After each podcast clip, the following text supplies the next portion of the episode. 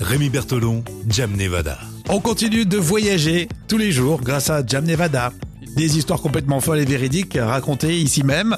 Et euh, bah, demain, on verra l'histoire qui a retenu votre attention pour cette semaine. Alors, on est parti hein, de mémoire aux États-Unis deux fois.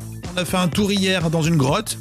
Hein Oui, dans une grotte. et euh, là, tu nous emmènes en Angleterre. Oui, à Londres. Une curieuse demeure en vente pour plus d'un million d'euros. Ouais, tu vas me dire à Lyon, euh, à Lyon. Londres, lapsus. À Londres, euh, tout coûte un bras. Oui, ça coûte très très cher. Mais à Lyon attends- aussi, hein, mais Oui, à Lyon aussi. euh, dans le centre-ville.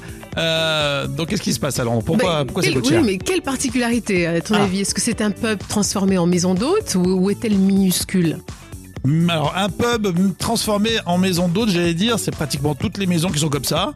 Ah À la- Oui, c'est vrai. tous, ouais, ils ont tous, ils ont tous fréquenté les pubs et finance- finalement euh, euh, minuscule, ouais, peut-être parce qu'elle est toute petite. Mais alors, pour- si elle est toute petite, elle coûte pas cher.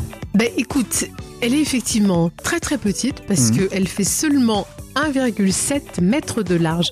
Et pourtant, elle va coûter un million d'euros. C'est démentiel, ça. Et c'est la plus étroite maison de Londres. D'accord. hein. Et euh, en fait, elle est coincée entre un salon de coiffure et un médecin généraliste. Donc 1,7 La mètre maison. de large. La Pas la- maison, pas la maison. propriétaire. Non, pas la propriétaire.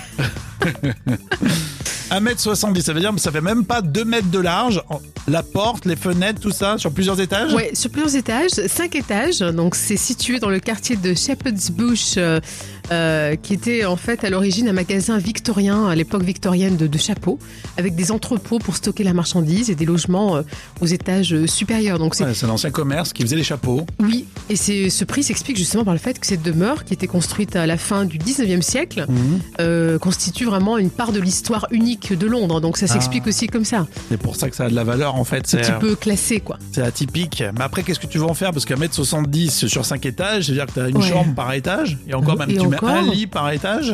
Bah écoute, euh, ouais, un lit de Barbie. Ouais, ou alors tu refais un commerce dedans. Mais euh, sinon, euh, Un million d'euros, voilà. Donc, euh, on va y réfléchir. j'ai pas un million d'euros pour, euh, pour une petite maison comme ça à Londres. En tout cas, ils prennent pas les euros en plus. Euh, en tout cas, merci. Alors, vous pouvez réagir tout de suite sur les réseaux sociaux. On attend euh, bien sûr tous vos messages. Demain, on va faire euh, une comptabilité extrêmement précise et on vous dira l'histoire qui a retenu votre attention. Tout de suite, réagissez